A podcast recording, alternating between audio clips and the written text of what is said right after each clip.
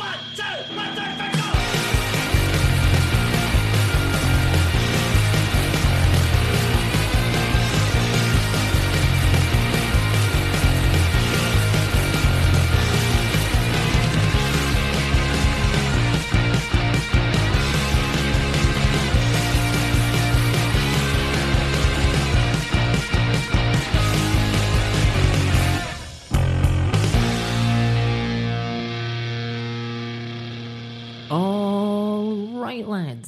let's get into it. I am Mal Foster, and you, yes, you, you're listening to the latest episode of Dined Out. How are you doing? That's what I want to know, sincerely. Thanks to everybody, whoever you are, wherever you are, whoever you're with. How are you doing?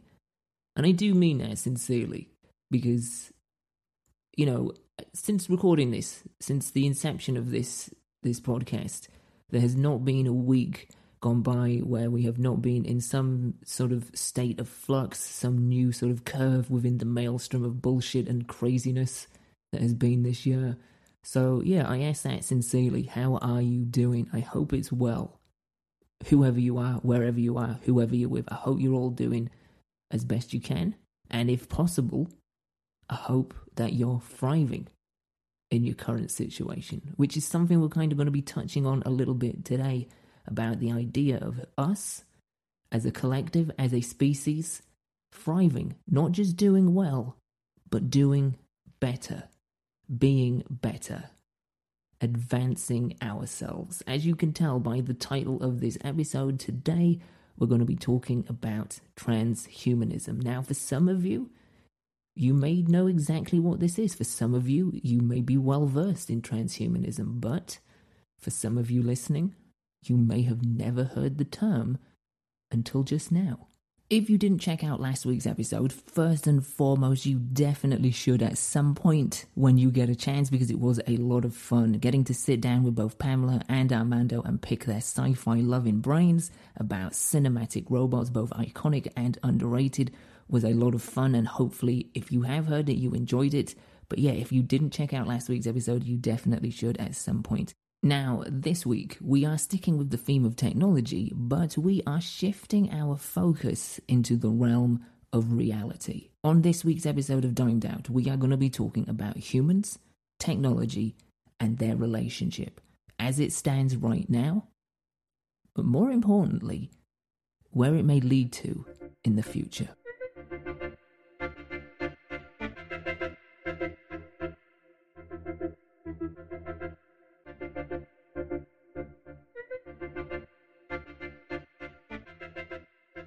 So, before we get into this, before we go any further, I feel like I have to address the binary elephant that you may or may not be aware of. But if you go digging into transhumanism based on this, then chances are you will find that the the concept of transhumanism, the properties of it, the ideas, the practices are being linked, as so many other things are these days, to conspiracy theories, but not your granddad's conspiracy theories, not the ones that were fun, that we could scratch our heads at, be bemused at, find fascinating, or just ridiculous.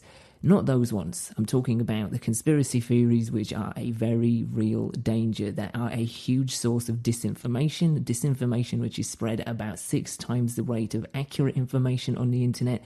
The information that is just fueling paranoia and propaganda.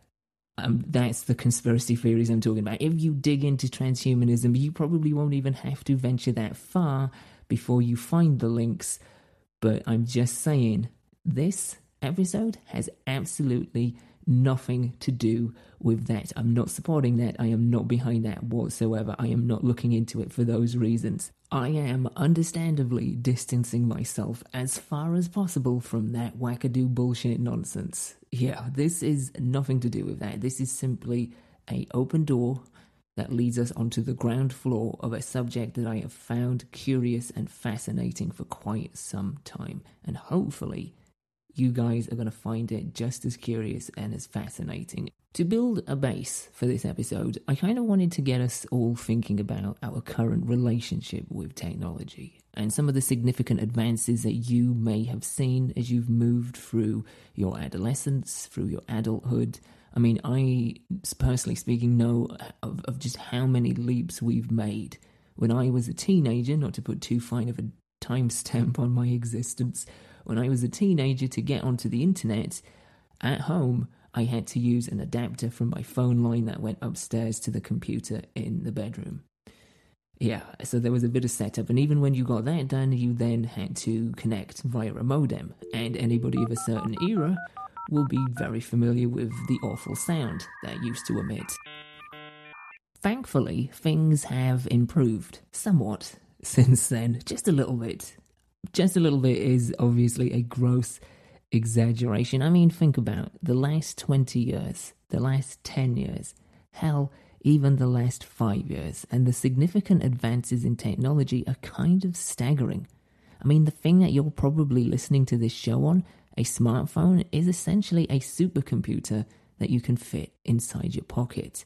We are constantly developing more power and shrinking it down into smaller sizes, which, if anything, is just further proof that we are not just moving forward with technology, but technology is moving us forward.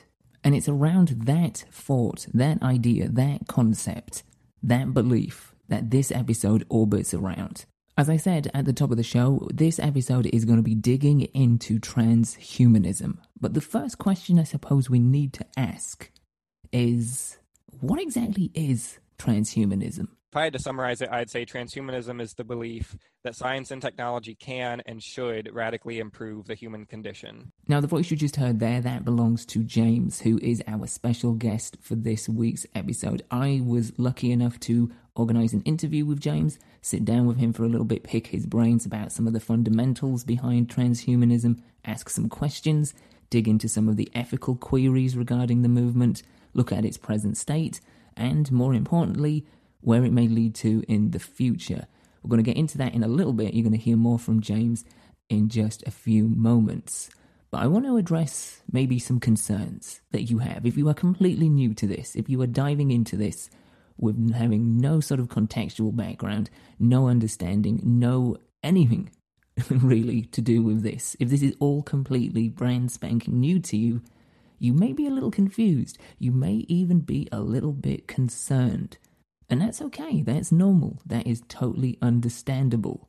I mean, on the surface, when you look into these things, some of these ideas and theories and some of the projects that are kind of underway, some of the things you may find if you dig into the internet looking into transhumanism may be extremely daunting.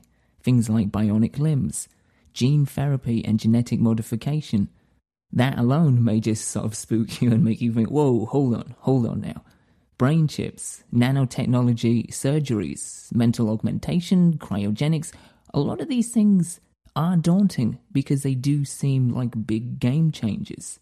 And to some people, they may seem completely far fetched. And by proxy, some people may think that the whole movement and culture and ideology behind transhumanism is therefore far fetched. But it's not. Not really. You think about what you do on a daily basis, you think about what we all do on a daily basis, the way that we sort of live our lives, the things that we implement and have integrated into our daily lives. Caffeine, manufactured vitamins, or vitamins. Oh, I've got to stop doing that. Vitamins. Anti aging wrinkle cream, protein shakes, supplements, working out using gym equipment, smartphones, researching things on the internet, this very podcast could all, on a micro level, be considered acts of transhumanism, using science and technology for our betterment. So, the things that you're seeing, the big picture things, the big game changing ideas and developments, yes, they are further down the line. They are bigger in scale and scope.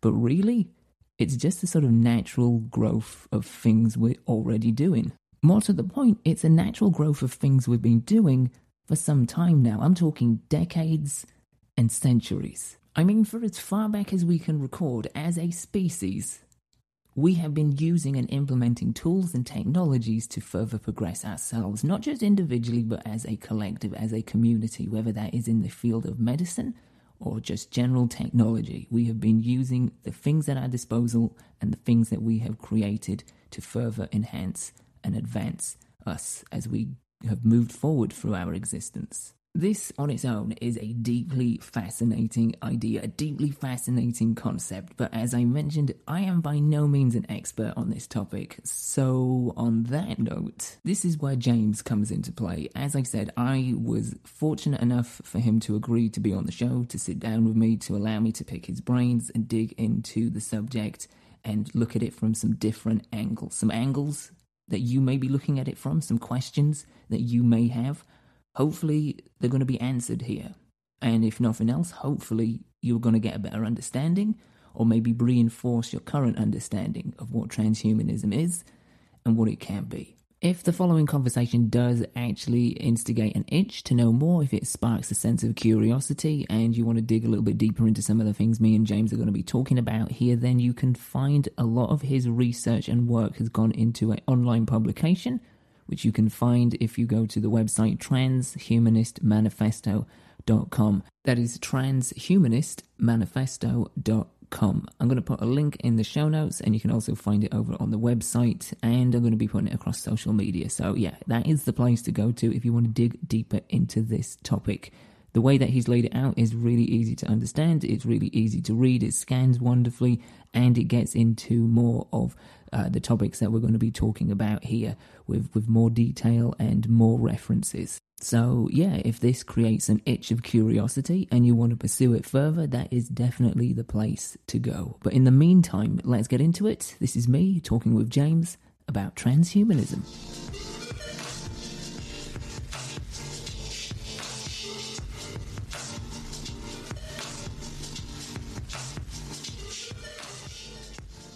How long have you actually been interested in transhumanism and how is it that you discovered it for yourself? I I know I've been interested in transhumanism since I think it was either I think it was a bit about mid 2012 I finally swallowed the transhumanist pill and was like, yeah, this is this is what I believe. Before before that I was I was very strongly religious and very strongly against all these things. Mm-hmm. And there was a pretty pretty rapid and pretty significant switch around mid 2012. I don't exactly remember what triggered it though. So no no specific incident or something that just kind of occurred that really cracked it open for you. I'm sure there might have been something, but it was so long ago I can't I can't remember anymore. Okay. That kind of ties us into to something that is is kind of interesting. We're kind of going to get into like a little bit of the ethics here, and this is, as I was saying, parts of of the subject in which you probably had to to deal with and, and answer questions on a number of times. I actually mm-hmm. want to quote apart from the manifesto something that really stuck out for me um, is that you put transhumanism is a way of thinking about the future based on the premise that the human species in its current form does not represent the end of our development, but rather a comparatively early phase. Yeah. And so this led me into the idea of transhumanism playing God. Uh, is transhumanism a case of playing God, humans interfering with what would be seen by many as as, as God's creations, or is it simply the next stage of natural evolution of natural development? I think i think transhumanism would definitely be a natural progression of our evolution. We evolved to have you know our ingenuitive minds and so i think it would be really bizarre if we evolved to have them and didn't use them. Mm-hmm. there's a section in this manifesto on the topic of playing god which i guess i can just uh, summarize. The the concept of playing god is a little silly and sort of just shifts over time the what we consider to be playing god is always like just past the horizon of the technology we have right now like you know a few decades ago intravenous fertilization was playing god mm-hmm. and you know once we developed pre-implantation genetic screening all of a sudden that's the big boogeyman for the playing god crowd and all of a sudden ivf isn't really a big deal anymore so as technology develops we keep pushing the envelope of we keep pushing the line where we're considered to be playing God further and further along, always to be just ahead of where we are right now. Right. And transhumanism, I guess, one easy way of summarizing it would be to just sort of, you know, realize this and just start ignoring that line,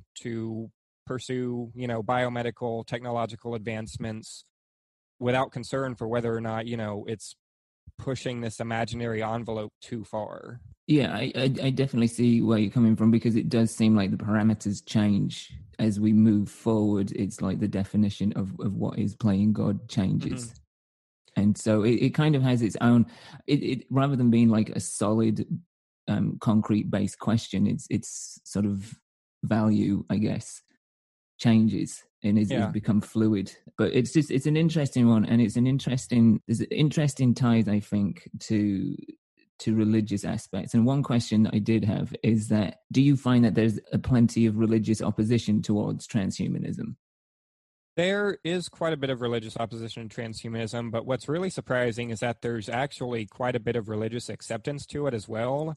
Okay. There is um, apparently a pretty large Christian transhumanist association, as well as a Mormon transhumanist hmm. association. Mm. Most religious people are kind of split on the topic, it seems. You know, some people do believe that transhumanism is playing God and that to you know mess with the human body would be to mess with god's design and i guess some other people believe hey if we are made in god's image is playing god not the highest faculty of which we are capable? Yeah that's actually an interesting way of looking at it which i can't say i'd framed it that way but yeah for sure. If if as you say we're framed in his image it's it's yeah it's like the highest accolade i guess mm-hmm. a human could aspire to. But also there's a question uh, to to be answered for for those that maybe do uh, look down on it, as you say, is playing with, with with God's creations in the sense that why, if there is a God, would He provide these things if we weren't to use them to advance ourselves forward?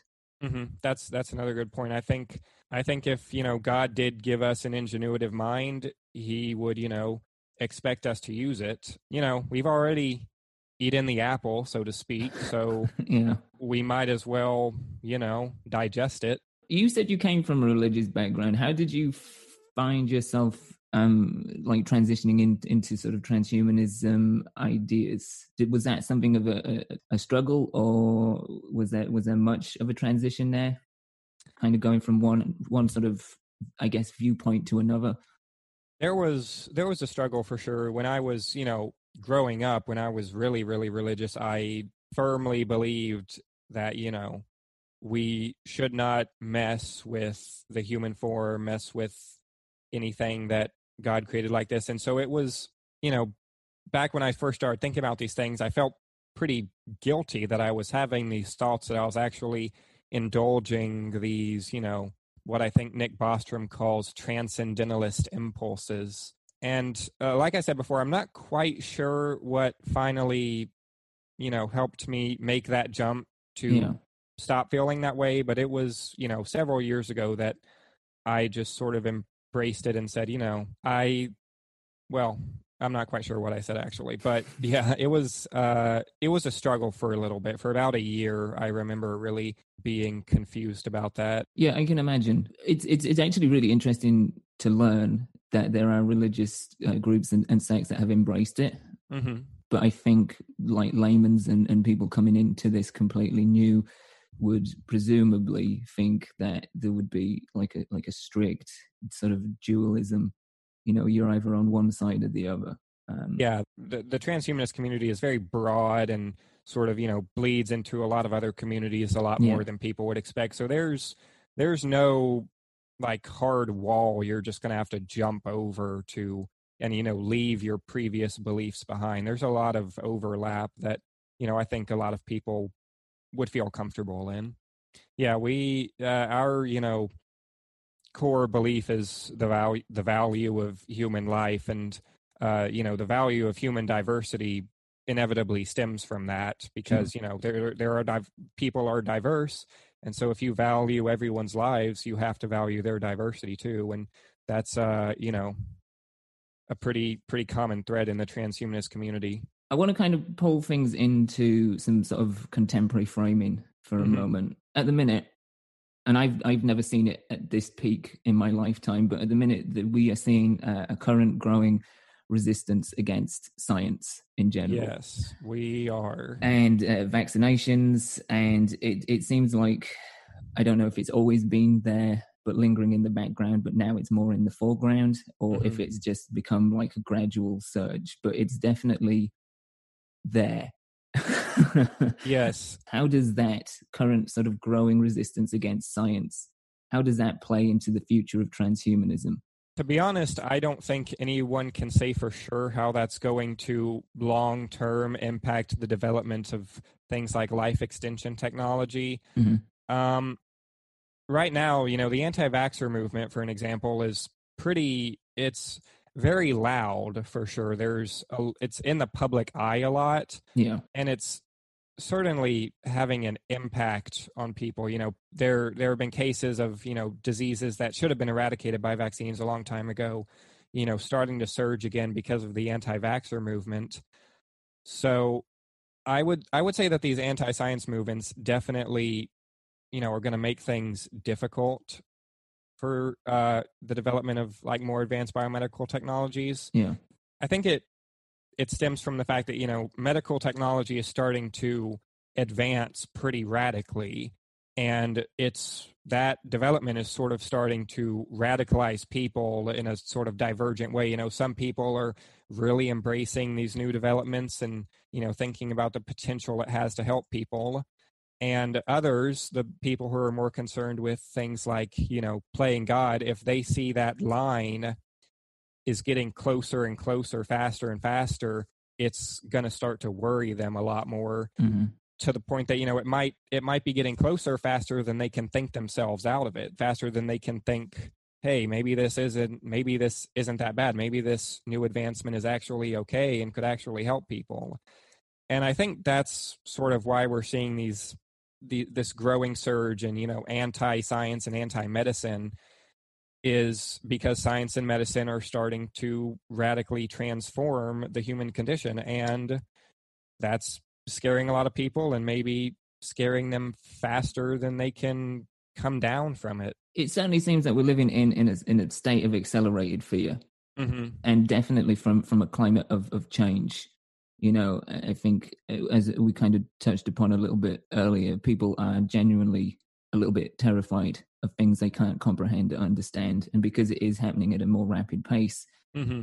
but yeah i was i was just curious because obviously it is very prominent and i was just in my head i was wondering is is this something that you see slowing down advancements in in transhumanism I don't think they're going to slow down the development of new advancements because they're mostly reactionaries like right. you know they they they oppose vaccines after they after they happen yeah. um so i think if anything they might slow down the you know pace at which we can get these technologies out and the pace at which we can actually help people with them like you know there are a lot of people already talking about turning down the coronavirus vaccine yeah.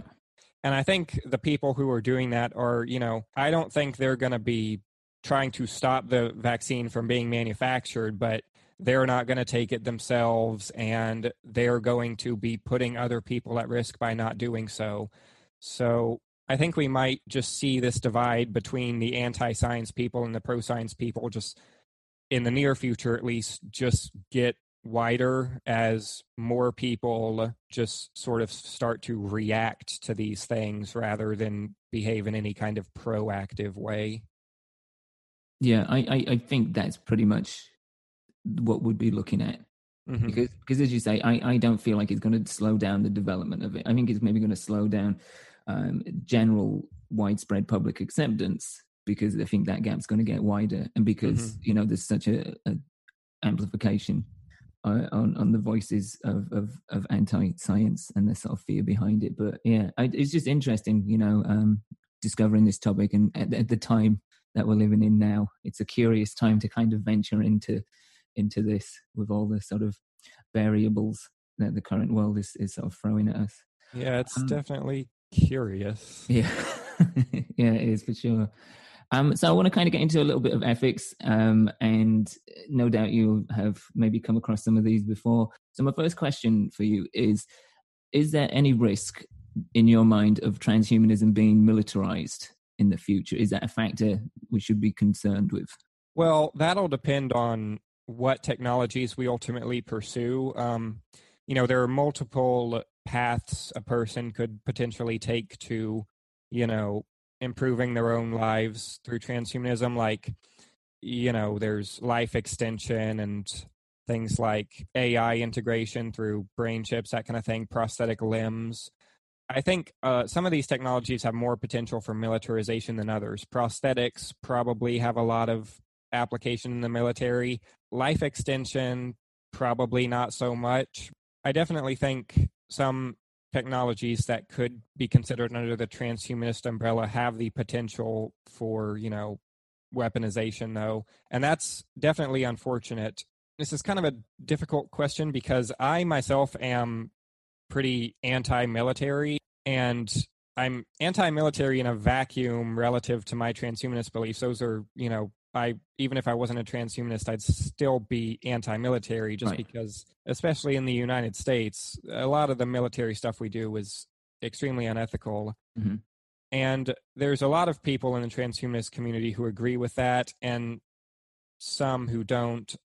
the The thing about it is, though, even even technologies that have nothing to do with advancing the human condition have the potential for militarization but also have the potential to be used to, you know, increase civilian quality of life. Like the internet improves our quality of life, allows us to, you know, connect with our loved ones more easily, but has also been used to advance the agendas of military groups. So, how we are going to deal with this in the future, my preference would be that we just, you know, start defunding militaries and sort of you know, definitely ending the, you know, armed conflict in the world. And a lot of transhumanists believe that we will eventually be able to end all armed conflict because, you know, transhumanism is the belief that we can use technology to improve people's lives. And the more people's lives improve, the less they need to fight about things. We do live in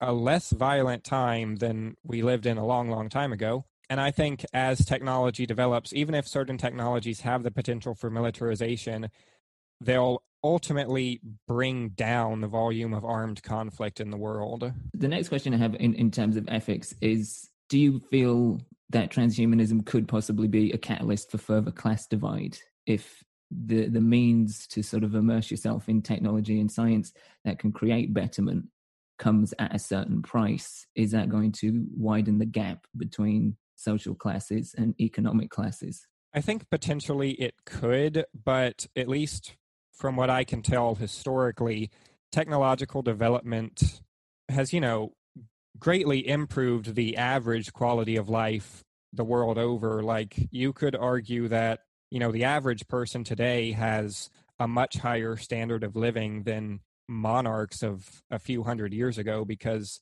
now, thanks to our advancing technology, things like penicillin and running water, hot water are pretty pretty standard. Basically, yes, transhumanism could in certain situations increase class divides, but overall what technology does is, you know, I think humanity plus framed it this way is that while transhumanism might not directly address things like how the metaphorical pie is divided up, it greatly increases the size of the pie that's being divided. So while class issues are probably going to persist for quite a while, technology historically has improved the quality of life for pretty much everyone. You know, technological advancements become cheaper and cheaper as time goes on. Pretty much everyone can get their hands on penicillin these days and, you know, prevent or cure illnesses that would have killed anyone a few hundred years ago. Mm-hmm. And a lot of transhumanists believe that social, myself included, believe that social and class issues are things we need to eliminate before we start seriously pursuing things like life extension, for example. Right. Back in the 90s, transhumanism was sort of a sort of a movement with some more libertarian inclinations, but over time it's shifted more and more to the left. And I think the issue of you know class dynamics is much more in the minds of transhumanists today, and it's something we really want to get sorted before we start pursuing things that could potentially exacerbate those issues. See, that's I think something that people coming into this quite kind of freshly will will kind of take some some solace in in hearing because mm-hmm. I think for a lot of people, you know, the the idea of as you say like life extension immediately to people will be something that only those within a certain tax bracket or of a certain mm-hmm. income could afford, and when we've already got a, a pretty established um, gap between sort of social classes I imagine that's going to frighten a lot of people. Um, mm-hmm. But it's it's interesting and it's it's reassuring to hear that uh, that is an issue that is sort of being taken seriously by transhumanists. That there mm-hmm. is this acknowledgement that yes, we do have this current social structure and the gaps in between, and that the idea of, of maybe squeezing them closer together and sort of cutting out that divide before we start getting into and pursuing ideas of, of life extension is, is pretty reassuring. Yeah, yeah. Wide wide access is the phrase a lot of transhumanists use. I think it was first used by uh, Nick Bostrom in his Transhumanist Values essay. Uh, but transhumanists are definitely one thing we want is to make sure that everyone can access these new technologies that are going to improve our lives and that everyone can take advantage of them. All right. So the um the the last question on ethics, and I suppose it's probably the big one that you hear a lot is uh, is transhumanism actually pushing us further away from what it is to be human? The transhumanist answer to this question is maybe a little off putting to some people, but it's yes, and that's a good thing. a lot of people, even non religious people, consider humanity as it exists today, the human form, the human body as it was created by evolution to be sacred, mm-hmm. uh, to be something that we shouldn't mess with. And transhumanists believe that, hey, you know, the human body, the human species is just one of millions of species spat out by the, you know, horrible, violent crucible of evolution. I don't remember who it was that said human lives are inclined to be nasty, brutish, and short but they are. The human body, what we evolved to be, was, you know, not a very civilized or healthy creature. And if we can, if we can, through technology, leave the more violent parts of ourselves behind, then that's a good thing. Yeah, for sure. if we can divide that from ourselves and, and mm-hmm. leave that uh, behind, that's definitely an advancement. But I think yeah. the the reason I, I've asked that question, and I think the reason that question exists, especially for people just venturing into this or, or trying to get their head around it, is the the idea of going against, I suppose, the natural order of mm-hmm. things and the things that we've come to know, and just there is this this general acceptance of what the human condition is or what parts of the human condition are and mm-hmm. I guess a part of that is is struggle and overcoming obstacles. Um, yeah, in a natural sense, and so I, I guess that's why the question is is there. People kind of wonder if we're if we're moving past those, and we're making it easier or making those sort of struggles and obstacles non-existent. Mm-hmm. Then are we are we stripping away what it is to actually be human? I think the most important part of what being a human is, the part that really sets us apart from all the other animals, all the other life forms, that sets us apart more than anything from any other life form is our ingenuity and our drive to innovate. That's what, you know, turned us from orangutans into what we are today. And that's what has the potential to take us even further. So I would say that if transhumanism is going to drive us away from you know, our human nature, it's because the dominant part of our human nature is to drive ourselves forward.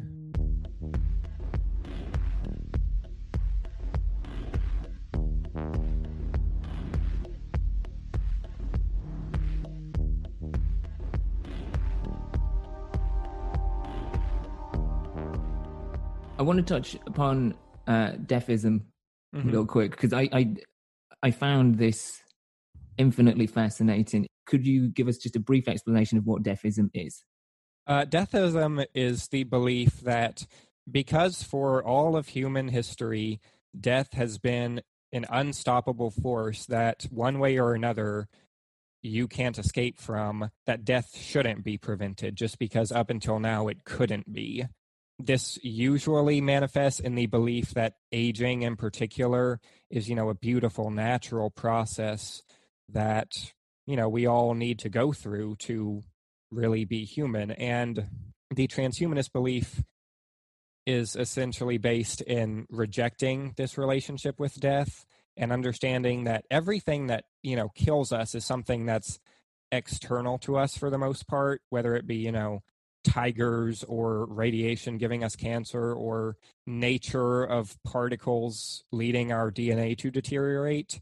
And if we could develop the technology to prevent all of these things, then we shouldn't not do that just because for all of our history death has been inevitable. Why is it, do you think, that the average person so readily accepts what is referred to as a natural death? Why is it that we have found ourselves in this position where it's just it's it's the inevitable outcome it's the inevitable conclusion and we're kind of despite being terrified of dying and mm-hmm. despite taking preventative measures like in the manifesto you mentioned we use seatbelts yeah. so die in a car crash. Why is it we do that? Why is it we take certain preventative measures against that, but yet we just so readily accept, as they say, what is considered a natural end to our cycle?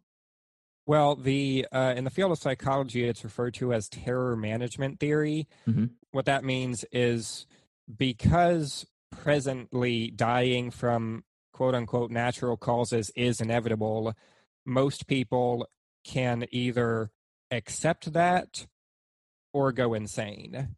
Yeah. And the subconscious part of your brain wants you to accept that so you you know can live your life while right. you have your life. And over time that, you know, and over the thousands of years that humanity has existed and the billions of people who have died, that's compounded into some really, really strong beliefs that aging is natural and that death is something that we all should experience. It's sort of a it's sort of a hypnosis situation. We're just sort of um what Aubrey de Grey, who's one of the leading researchers in the field of anti-aging, described it as as as is a pro-aging trance. And I'm not I'm not extremely fond of that phrase because, you know, there are natural there are natural forms of death other than aging and there mm-hmm. are unnatural deaths but aging is you know what gets a lot of people and it's what people are most invested in in terms of this belief that it's something you know we should experience. And so that's where transhumanists lay a lot of their focus is on uh, dispelling the acceptance of aging because it's sort of a catch-all yeah. i guess. Yeah i think that's a good way of putting it let me ask you this, James. If we do reach a point where we can manage to establish a successful cure against dying from old age, do you mm-hmm. see that coming with impactful problems such as like overpopulation, the acceleration for further environmental damage, or economic issues? Well, overpopulation, I think, is not really nearly as big of an issue as people believe it is. Um, you know, the carrying capacity of the Earth sort of shifts with technology. Nowadays, we can produce more food than the human race needs to survive with only a fraction of the population involved in farming. I think as technology advances, the issues people associate with overpopulation are going to continue to, eh, you know, sort of dissipate. I also don't really think overpopulation is an issue yet. Uh, a lot of the issues people associate with overpopulation, like like you said, environmental issues, yeah, are really a consequence of the way we live today. Like the environmental damage being caused to the earth by the human population is not caused by people living it's caused by people using cars that run on archaic fossil fuels right and as technology continues to advance, we will be able to eliminate the things that, you know, create these problems for us. And the other thing is that people aren't immortal yet, and these issues are still things we're already having to grapple with. Mm-hmm. Even if people continue to die from old age, climate change has already reached the point where it's a, uh, I think the term is runaway effect, where even if everyone on the earth dropped dead right now, there's so much carbon dioxide in the atmosphere that the earth would still keep getting hotter. Right. The only way to address the issues with overpopulation and like climate change are to address them directly with advancements in technology that allow us to at this point reverse them just leaving people to die is not only you know a pretty unethical way of facing these issues but it's happening right now and it's not working. Okay so i'm cutting in here for just a moment. We are going to come back to james in just a moment or two but i need to well, i don't need to but i feel like i should in case anybody is coming into this with a completely clean slate explain and sort of preface one of the next topics we're going to be talking about. And that topic is that of biohackers, or as they are more crudely known, grinders. Now, you may have come across this term, you may know exactly what I'm talking about, but I'm going to presume that there's a few of you out there that don't. What biohackers are, essentially, are a sort of subsect, a sort of uh, side group of the transhumanist culture and community that are taking more tactile approaches, more hands on approaches to implementing ideas of transhumanism some of which are really interesting and potentially innovating, some of which are kind of extreme and a bit out there to say the least, and some of them are sort of nestled somewhere in between. One of, if not the most popular biohack or go to modification, are biomagnets. And I guess the crass explanation of this is essentially that magnets, usually disc shaped, are placed beneath the skin, typically of the fingertips or palm, and, you know, once that modified area enters a magnetic field, the magnet reacts and stimulates nerve endings in the fingers of the hand. So, kind of giving you, I guess, a, a sort of sixth sense or extra sensory capabilities. Larger magnets can be inserted and used for lifting and moving compatible objects. Now, as cool as this kind of sounds on the surface, there are problems you know, you do run the risk of infection if you're doing it yourself without any clear knowledge. Um, you know, you possibly, I don't know, but possibly could run the risk of damaging electronic devices, small ones, especially handheld ones like your phone. And as is outlined in an article, which I'll put in the show notes and over on the website, dimed-out.com, there's an article that I found by Adi Robertson for The Verge, which talks about how her magnet expired yeah, definitely worth checking it out. It's an interesting sort of individual insight into it from somebody that has done it and kind of probes their experiences a little bit in that article. Another popular biohack, probably it's up there with magnets, I think, maybe a little bit below, is RFID and NFC chip implants.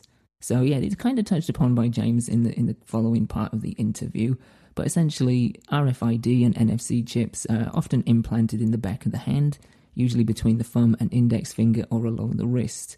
The reason for this is it becomes a functional modification in the sense that they can and often are used for identification purposes like unlocking doors or logging into computers or smart devices, essentially becoming the most personal key you could ever possibly own without ever needing to put it on a keychain or possibly losing it.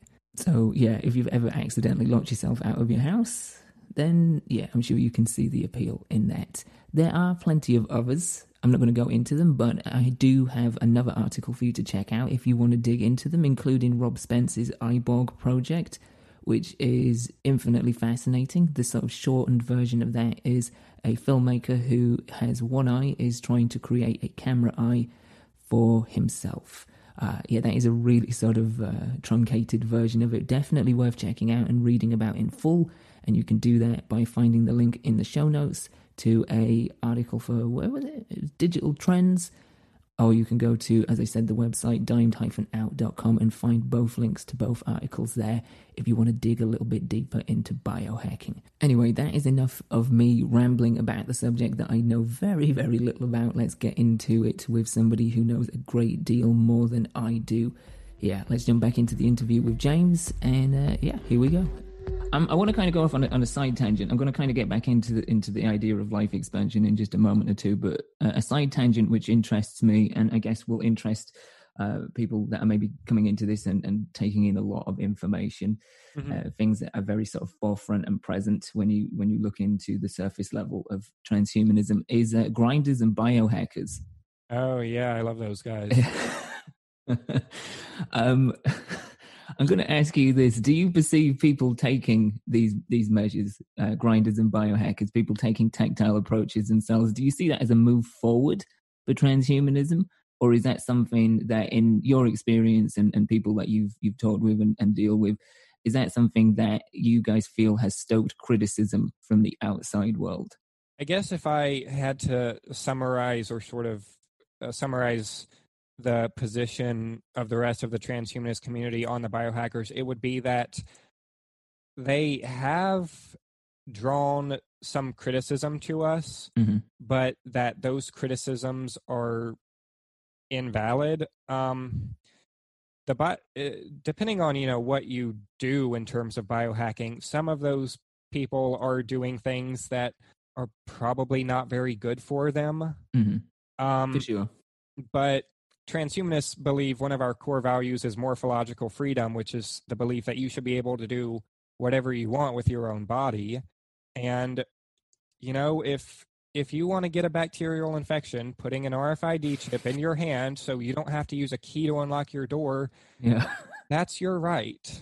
I think some biohackers are maybe a little reckless, but I think the ones who are, you know, maybe take a slightly more scientific approach to it and who, you know, try and at least apply the scientific method and, you know, try and make sure they're doing things safely. I think those guys are really cool and they're really maybe the best practical realization of transhumanism that we have today. Yeah, well, it. I guess for me, and the reason that I bring up this, um, the idea of, of criticism, I suppose, is because it's like so many other sort of forms of culture that we've seen in the past. You have two camps, really. You have people that approach it from a, a somewhat negligent kind of uh, standpoint, who don't really truly know what they're doing and don't know why they're doing it, Mhm. and that's where I guess the criticism from the outside world comes from, and that's where you know uh, the skepticism from from people that don't really investigate it come from and because it's it's easier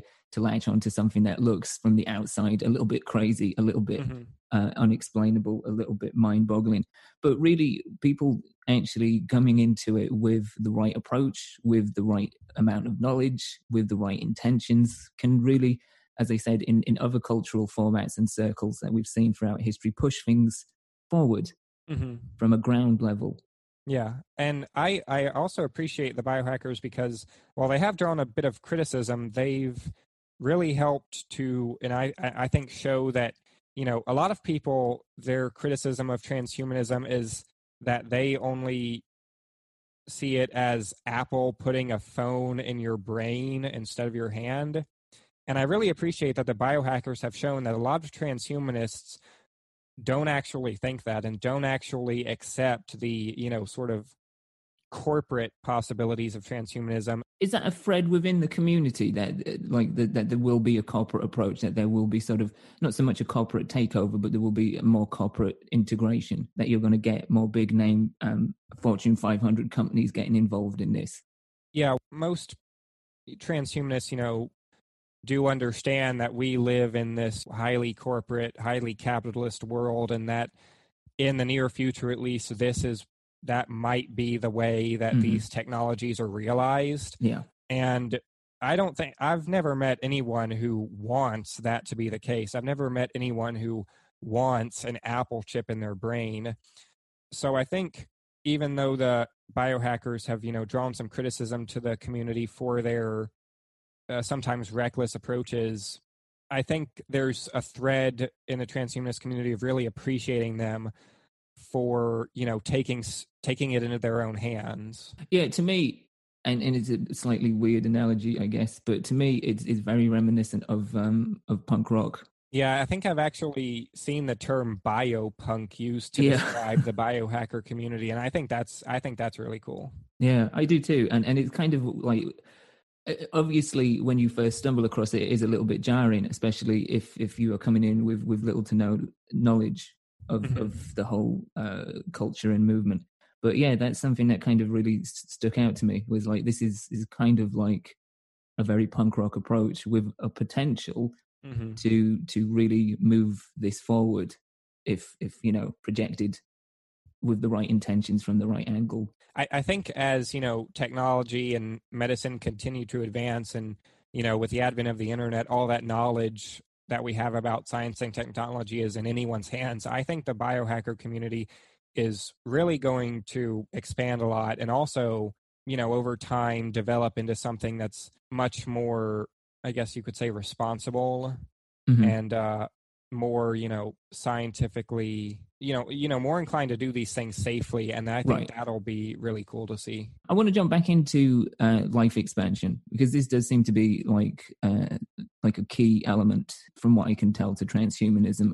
yes What is the legit possibility of life expansion in the future? Is this something that is feasible, and is there a, a potential estimated projected timeline for this? uh life extension isn't something that's you know in the realm of debate of feasibility anymore. It's it's actually happening in labs. I know a few years ago different scientists have discovered several ways of stopping and reversing aging in white mice uh, you know which is the the general white mice are you know very chemically similar to humans. They're generally the stepping stone to human trials for certain things.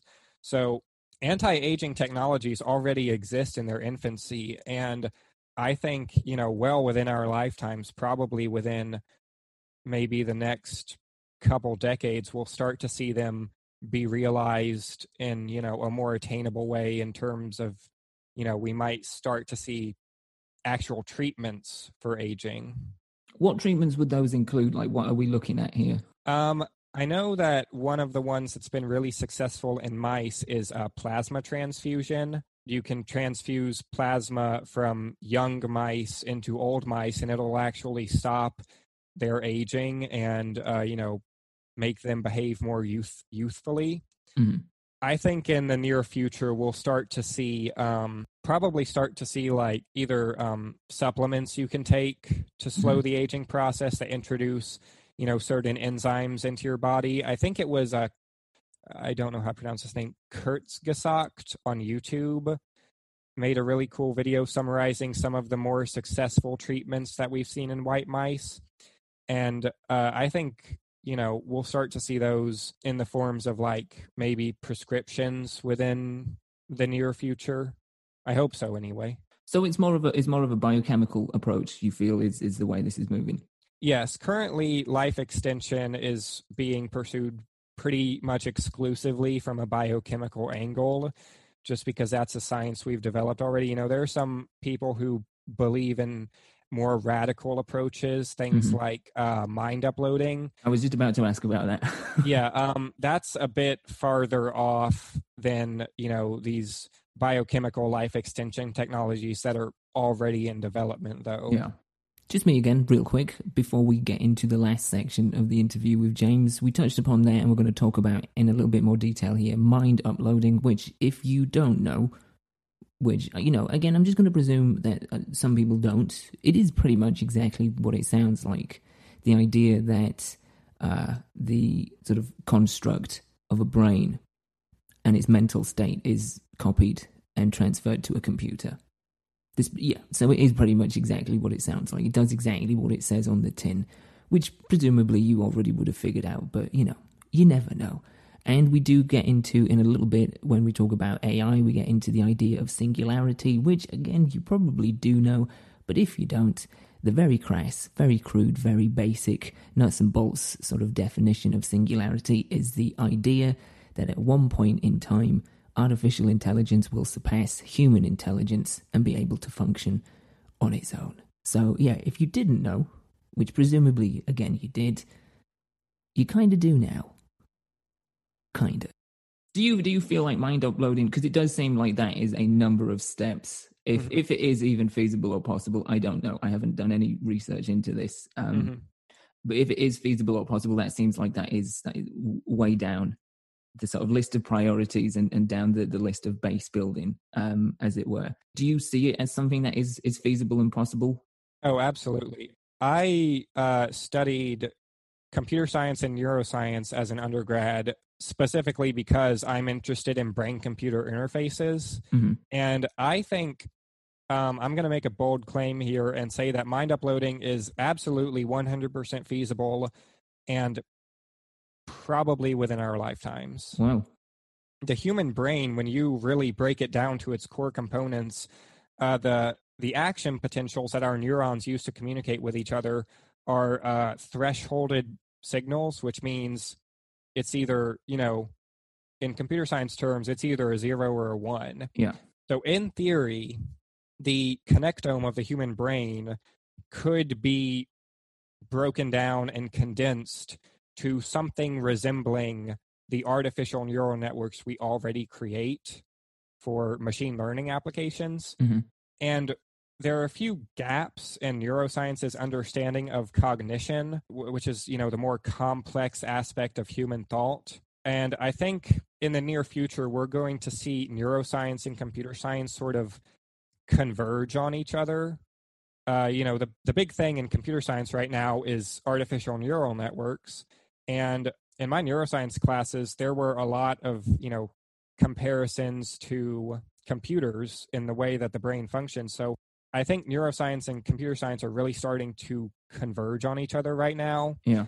And once they sort of meet in the middle, we'll have the understanding we need to potentially, you know, create and upload minds into into a you know a, a computer. While we're in, in the realm of this, it's a little bit of a side tangent, but Mhm. I wanted to kind of just touch upon, just to finish up really, uh, artificial intelligence, both as it is now and as is in the future. Um, and the, the question I have for you is Is the continued advancement and sort of integration of AI into our daily human life something we should be concerned about? Or is it something we should be more uh, willing to embrace? I think it's worth being concerned about, but I'm also going to say that a lot of the public opinion on artificial intelligence is really misguided due to just like a misunderstanding of how modern AI systems really work. Mhm. AI at this point really you know has the values of the person controlling it. A lot of people think AI is going to be a threat in and of itself, but AI is really only going to be a threat if it's used by corporations and governments in, you know, negligent or outright malicious ways. I definitely think AI is something that we should be pursuing, but we should also be pursuing what's called AI alignment, um, ensuring that AI systems, you know, have our best interests at heart and are safe for us. Yeah, and that's kind of like the the reason behind me me sort of dipping into to AI because you know as as it rapidly progresses, and and you know with the advancements in transhumanism, m- my sort of line of questioning is is the progressing of artificial intelligence and the possibility of a transhumanist future uh, is that something that could coexist, or do you see artificial intelligence being perhaps a rival towards like the advancement of a, of a transhumanist future? Oh, I think I think they'll definitely coexist. You know, people see artificial intelligence as something very external to people, Mhm. to themselves, but you know, with the advancement of things like brain computer interfaces, which a lot of people really underestimate how advanced brain computer interfaces are, but you know, they they've been in labs for decades now and I think as those two technologies sort of continue to advance alongside each other, we won't see AIs as, you know, another population of beings with their own intentions and desires, but AI will just sort of, you know, be something that we integrate into both our society and ourselves. And in that way, I don't think AI will be an opponent to us because it'll more likely just be a part of us. You can already sort of see that in things like, you know, I was about to say things like Siri and Alexa, but those are like, you know, corporate applications. Um, They are. I see where you're coming from. I mean, on on like a very minor scale, yeah, because Mhm. we're integrating them more into our our daily life. And yeah. it's more of like a, a uh, not so much a reliance, but almost like a companionship hmm of sorts, or, or like a partnership of sorts. Yeah. the, the the thing that I'm I'm interested in, I guess, in, in terms of AI and, and, and like its its position with, within transhumanism and just humanity as a whole. And it's it's an interesting point you brought up about not considering it as a separate population. Mm-hmm. Um, is is the idea of singularity? Is this something that you feel we should be taking seriously as a potential outcome? And if so, if singularity ever does occur, is that something that we, we should be concerned with? Uh, I might get a lot of flack for this from my fellow transhumanists, but I've never really taken the idea of the singularity TM super seriously. Um, mm-hmm. just because, at least not any time in the near future, just because I don't know. It's it's the way modern AIs work, the way we like train them, we're not really working towards that kind of AI at this time. And I don't know, the, the idea that someday we'll create this super powerful, borderline omnipotent AI and it'll solve all our problems for us is has always been maybe silly is too mean of a word, but it's just you know, I, I I've always been focused on more practical, you know, near term possibilities. Mm-hmm. Um, I don't think the idea of a singularity is impossible. I just think it's not something that technology is trending towards right now. Right.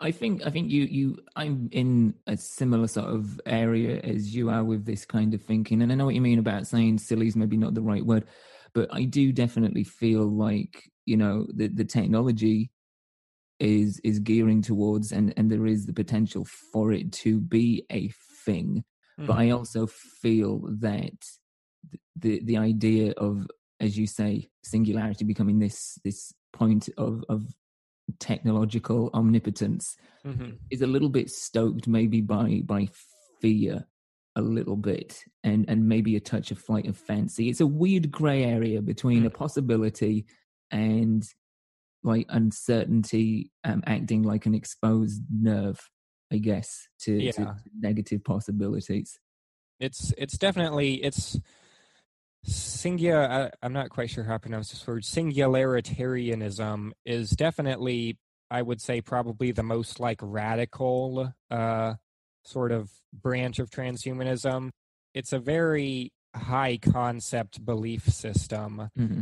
And I just I I've never really, you know, been able to digest it. Right. Is it more of a I presume it's more of a sort of niche subsection of, of the transhumanist yeah, I think so. I think um, you know, most I think most transhumanists are what you might call life extensionists. They're mostly concerned with, you know, extending the human lifespan mm-hmm. and more, you know, near future expansions of human health and well being.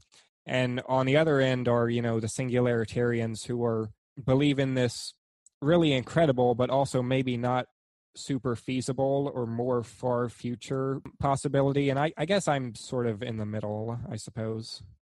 Yeah, well, it's not a bad place to be, I guess. Mm-hmm. you know, it's it's not a place of complete denial, but it's also not buying into to the hype wholesale yeah. as well.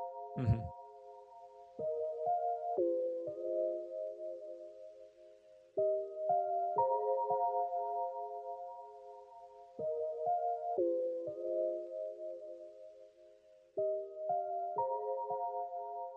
So there you go, that was my conversation with James all about transhumanism. I personally find this whole thing incredibly fascinating because there are so many arms to it. You can look at it from the DIY punk rock aesthetic of biohackers. You can look at the copper integration, which to be honest, had never really occurred to me before I actually spoke to James, but now he's mentioned it.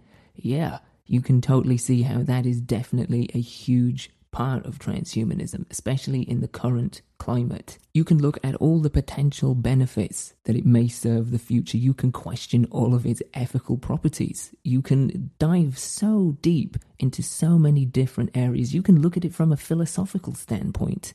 This thing really does have a number of mechanical tentacles reaching out into all different places. That, for me, is what makes it so fascinating, and hopefully, you guys have found it just as interesting, if not more, than I have. If you have and you want to dive deeper into this subject, as I mentioned at the top of the show, you can find James's work and his research all collected into one website. And that website, again, is transhumanistmanifesto.com. You can find a link to it in the show notes and over at the website, and I'll also be putting it out on social media this week, along with the links to the articles mentioned earlier in the show as well. So, yeah, plenty, and, and outside of that, there's just plenty of source material for you to dive into. But yeah, if you are looking at this from a, a sort of ground floor view, like I have been, then yeah, James's work is definitely the thing that you need to dive into for sure. A little bit later this week, we're going to be doing a bonus episode. It's going to be a little bit silly, a little bit fun, but it's kind of detached to the idea of artificial intelligence. I'm going to be having, or at least attempting to have a conversation with Alexa, because apparently this is a function. And I am kind of interested to see how much or how little we can actually converse mainly to see if she can understand half the things I say through my accent, and also just how responsive she is to tone and all that other good stuff that comes with speech. Intonation? Is that the word I'm thinking of? Probably not. It's probably completely different. But anyway, that's going to be happening a little bit later this week, so make sure you watch the skies and your feed.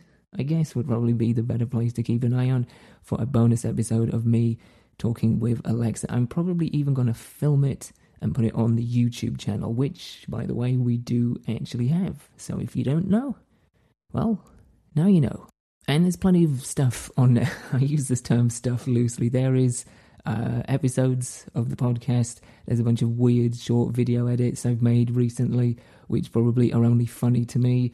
But hey, I had a good time making them, so that's all that matters. Right, sure, that's what I tell myself anyway. But yeah, you can help out the show by subscribing and clicking the little ding dong notification bell and all that good stuff. But if you really do want to help the show, the best way you can do that is by subscribing to the actual podcast itself, which is available wherever you get your podcasts from.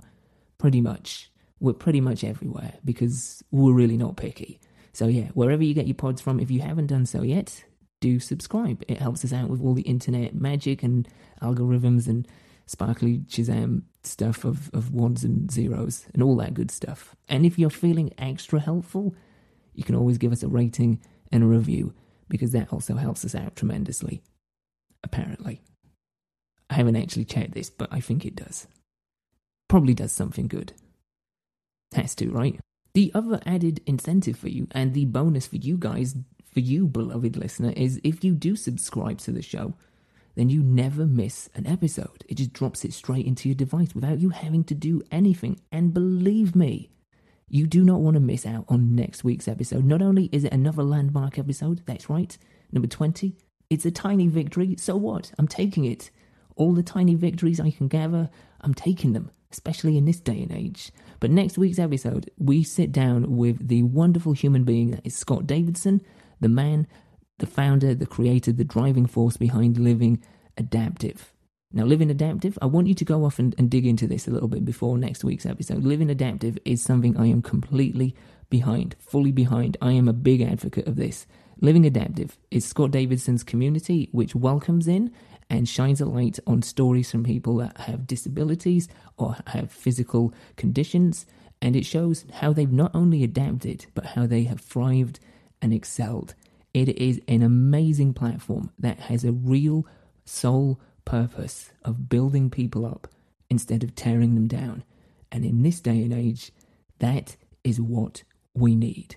And on that note, that pretty much does it for this episode. As always, thank you for listening. Look after yourselves, guys. I mean that sincerely. It's it's still pretty hairy out there. So you need to be looking after yourselves and you need to be looking after each other. So, yes, yes, yes. Until next time, look after yourself, look after each other. And as always, until next time, keep it dimed out.